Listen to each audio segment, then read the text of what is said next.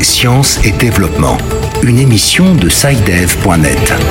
Bonjour, bienvenue dans cette septième édition de Santé, Sciences et Développement, le magazine scientifique hebdomadaire de SciDev.net. une cette semaine. Un nouveau vaccin a été autorisé en République démocratique du Congo dans le cadre de la lutte contre Ebola. Le MVABN de Johnson Johnson sera déployé à la mi-octobre dans les zones non touchées par Ebola. Il y a quelques semaines, le président de la Croix-Rouge internationale tirait la sonnette d'alarme sur la situation sanitaire des populations dans les zones d'attaque terroriste au Burkina Faso. Une ONG burkinabé demande au gouvernement de réagir. Médecine traditionnelle contre médecine moderne, le débat secoue toutes les sphères des sociétés africaines. Pour Bruno Tingan, le chef du centre des maladies respiratoires de Douala au Cameroun, il s'agit avant tout d'un problème d'argent. Il s'agit d'abord et avant tout d'un problème de pauvreté. Les gens n'ont pas les moyens de se soigner. À suivre également dans cette édition de Santé, Sciences et Développement, une question en provenance de Ouagadougou au Burkina Faso sur le rôle des semences en agriculture. Réponse tout à l'heure du sélectionneur sénégalais Ousmane Sy. Et puis en toute fin d'édition, l'agenda scientifique de Bilal Taïrou, c'est un aperçu des principaux événements scientifiques de la semaine à venir sur le continent. Santé, sciences et développement. Une émission de SciDev.net. Mais pour commencer, voici le point de l'actualité scientifique africaine en trois points. C'est avec vous, Hamzat Fassassi.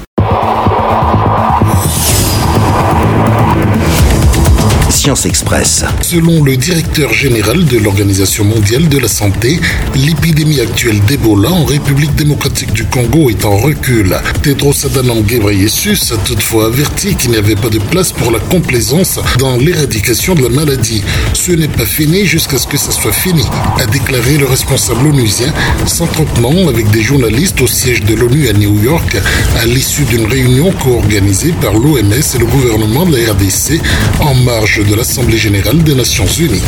Ce 24 septembre à New York, 12 agences multilatérales ont lancé un plan commun visant à mieux aider les pays au cours des dix prochaines années dans le domaine de la santé. Ce plan s'inscrit en particulier dans la perspective d'accélérer les progrès accomplis dans la réalisation des objectifs de développement durable en matière de santé. La République démocratique du Congo et la Tunisie ont décidé de rejoindre le bloc Smart Africa, le fonds de capital risque de 100 millions d'euros dédié aux start-up technologiques africaines, fruit d'un partenariat signé le 16 mai 2019 entre l'Alliance Smart Africa, une organisation publique-privée dédiée à la transformation numérique de l'Afrique, et Bamboo Capital Partners, la plateforme d'investissement à impact. Sur euh, recommandation de l'OMS, la République démocratique du Congo vient d'accepter l'introduction d'un deuxième vaccin sur la riposte contre la maladie à virus Ebola. Les autorités sanitaires affirment que ce vaccin de Johnson Johnson sera utilisé à titre préventif dans les zones non affectées par la maladie. Le point à Kinshasa avec Patrick Abega. Les autorités sanitaires de la RDC ont affirmé que la riposte connaîtra l'introduction d'un deuxième vaccin. Il s'agit des cellules proposées par la firme pharmaceutique Johnson Johnson. Après plusieurs mois d'inventaire effectués par les chercheurs congolais, ces médicaments s'est donc avéré plus efficaces face à deux autres soumis aux mêmes analyses scientifiques. L'Institut national des recherches biomédicales dit que ces nouveaux vaccins offrent des données scientifiques plus probantes. Son mode d'administration exige deux piqûres dans un intervalle de 0 à 50 jours. Selon le coordonnateur de la riposte, le docteur Jean-Jacques Mouyembe, ces vaccins ne présentent aucun danger pour la population. Il a déjà été utilisé en Ouganda et c'est la deuxième année qu'on continue de l'utiliser en Guinée. Il sera donc utilisé dans le cadre de la prévention dans les zones non affectées par l'épidémie pour éviter toute propagation. Les RVSV Zebov, les premiers vaccins en cours d'utilisation, restera administré dans les zones touchées. Les autorités congolaises soulignent qu'il s'agit d'une nouvelle avancée dans le cadre de l'appui de la science face à Ebola. L'adoption du vaccin de Johnson Johnson intervient après la mise en place de deux molécules récemment jugées efficaces par l'Organisation mondiale de la santé. Les résultats des recherches ont confirmé qu'elles permettent de réduire les taux de mortalité dus au virus jusqu'à 30%. Au moment où la science offre une énième solution à la riposte, la maladie a déjà fait plus de 2000 morts. Plus de 900 personnes ont été guéries dans les zones touchées. Il s'agit des provinces du Nord et Sud Kivu et d'Ituri dans l'Est du pays. L'actuelle épidémie est la dixième et la plus meurtrière que connaît la RDC. Patrick Abega, Kinshasa, pour Santé, Sciences et Développement. En visite début septembre au Burkina Faso, le président du comité international de la Croix-Rouge avait déclaré qu'une soixantaine de centres de santé arrêteraient leurs activités dans le pays. Peter Maurer avait ajouté qu'une autre soixantaine de structures sanitaires étaient en service réduit à cause des activités des groupes armés qui opèrent dans la région. Le CICR estime que plus de 500 000 personnes ont vu leur accès aux soins de santé rompu ou drastiquement diminué durant les six derniers mois à cause des attaques des groupes armés. Deux semaines plus tard, le RAM, le réseau Accès aux médicaments essentiels, une ONG burkinabé, interpelle le gouvernement et exige que des mesures appropriées soient prises pour permettre aux populations de jouir de leurs droits aux soins de santé. À Ouagadougou, le reportage d'Abdelaziz Nabaloum. Depuis 2016, les régions du nord, du centre-nord, de l'est et du Sahel du Burkina Faso sont en proie à des attaques terroristes. Cette situation a créé de facto une crise humanitaire caractérisée par la fermeture des établissements sanitaires. Amid Ouedrago, directeur exécutif du réseau Accès aux médicaments essentiels. On est en train d'aller donc au moins 60 centres de santé qui sont fermés dans les différentes zones d'attaque et plus de 65 centres de santé sont en situation de fonctionnement réduit. Et aussi parfois, ce sont des centres de santé qu'on ne peut plus faire la garde. C'est-à-dire la nuit, si tu as un problème de santé dans la zone, il faut te débrouiller. Cette situation s'est aggravée avec la confiscation des ambulances et des médicaments dans les formations sanitaires par les groupes armés.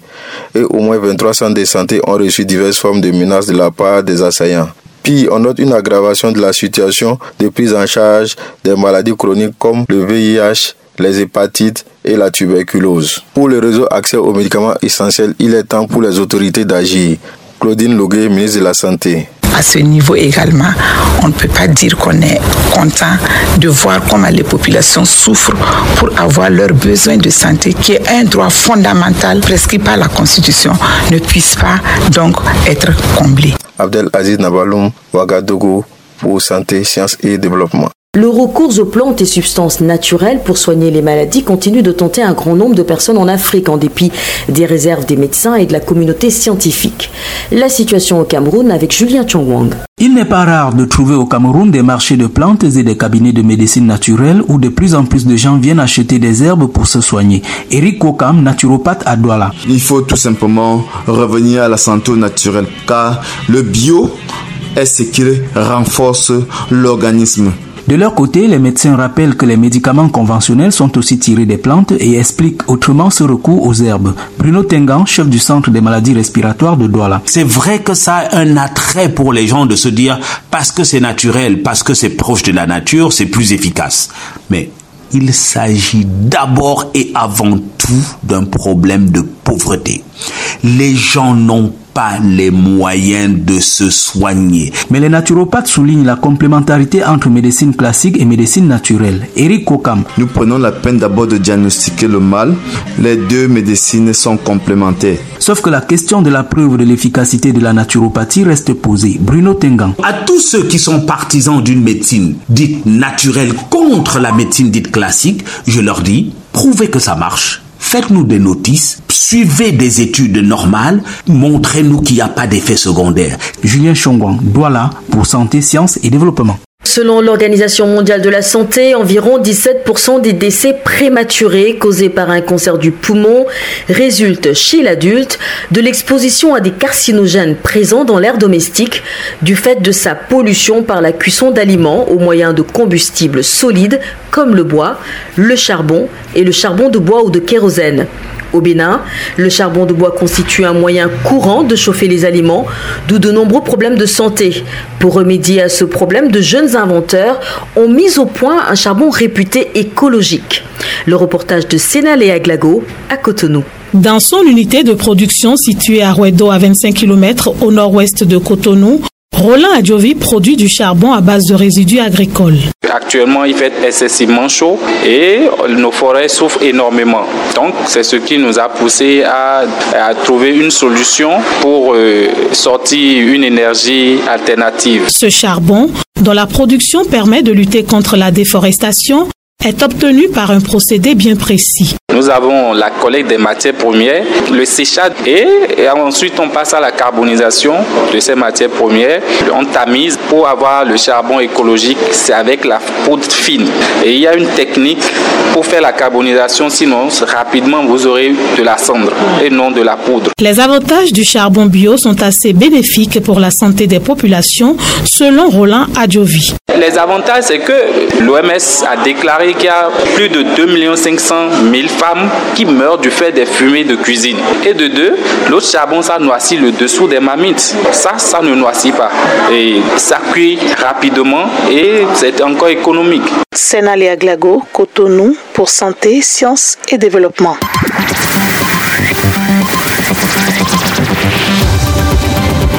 Kesako, qu'est-ce que c'est Vos questions à la rédaction, les réponses de nos experts. Avec tout d'abord la question de la semaine qui nous vient de Ouagadougou au Burkina Faso. Bonjour Santé Sciences et Développement. Je m'appelle Aliou et j'appelle de Ouagadougou au Burkina Faso. On parle souvent de semences dans le secteur agricole. J'aimerais savoir exactement à quoi correspond ce terme. Est-ce qu'il s'agit d'engrais ou d'additifs qu'on utilise dans la culture des plantes? Merci. Les semences en agriculture. De quoi s'agit-il et quel est leur intérêt pour la production agricole?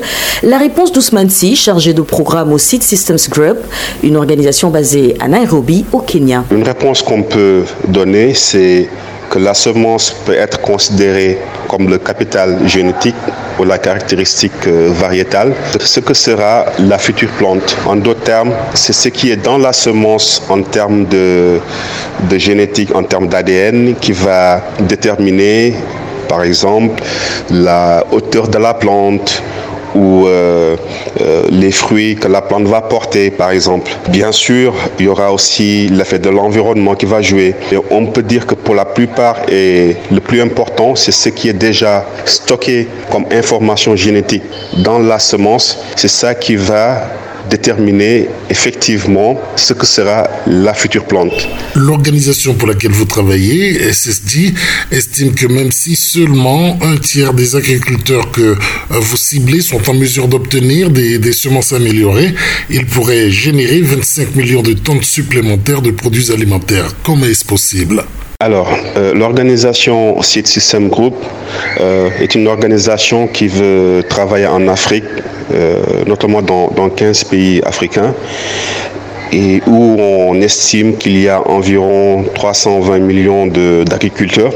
Donc, une étude qui avait été réalisée estime que si on arrive à faciliter l'accès à des semences améliorées, même au tiers de ces 320 millions, on pourrait générer 25 millions de tonnes de produits alimentaires euh, supplémentaires donc euh, qui équivaudrait à 4 milliards euh, de dollars. Ça peut être rendu possible par la nature même des semences améliorées, parce que les semences améliorées sont des semences qui donnent des rendements beaucoup plus importants que les semences euh, qui n'ont pas été travaillées.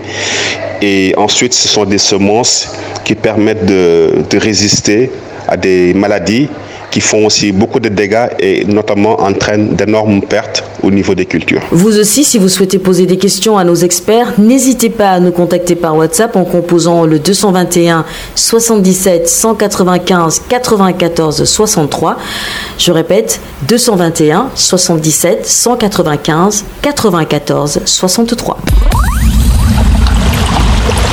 Nous vous l'annoncions dans les titres. Voici à présent l'essentiel des rendez-vous scientifiques importants de la semaine prochaine. Et c'est avec Bilal Taïrou l'agenda. Merci Sylvie. Et eh bien du 30 au 1er octobre, le groupe d'action conjoint du Forum africain sur la qualité des médicaments tiendra une réunion au Zimbabwe. Cette réunion, conjointe à la quatrième conférence biennale sur la régulation des produits médicaux en Afrique, vise à poursuivre les réflexions sur le renforcement des capacités des laboratoires nationaux de contrôle de qualité en Afrique afin de réduire la circulation des médicaments sous standard et falsifiés sur le continent. Entre-temps, à Abidjan et toujours à partir du 30 septembre, la BAD, la Banque africaine de développement, organise avec le mécanisme africain de financement du développement des engrais et l'association des professionnels de l'engrais de l'Afrique de l'Ouest le tout premier forum ouest-africain sur le financement des engrais. L'événement qui a pour thème dynamiser l'avenir du secteur des engrais se tiendra au siège de la BAD et ce pour deux jours. Voilà, c'est tout pour cette semaine, Sylvie. Merci Bilal, c'est avec vous que se referme cette édition de Santé, Sciences et Développement. Merci de l'avoir écouté. On se retrouve la semaine prochaine pour une nouvelle émission. D'ici là, portez-vous bien. Cette émission est disponible en podcast sur le site sidev.net/fr.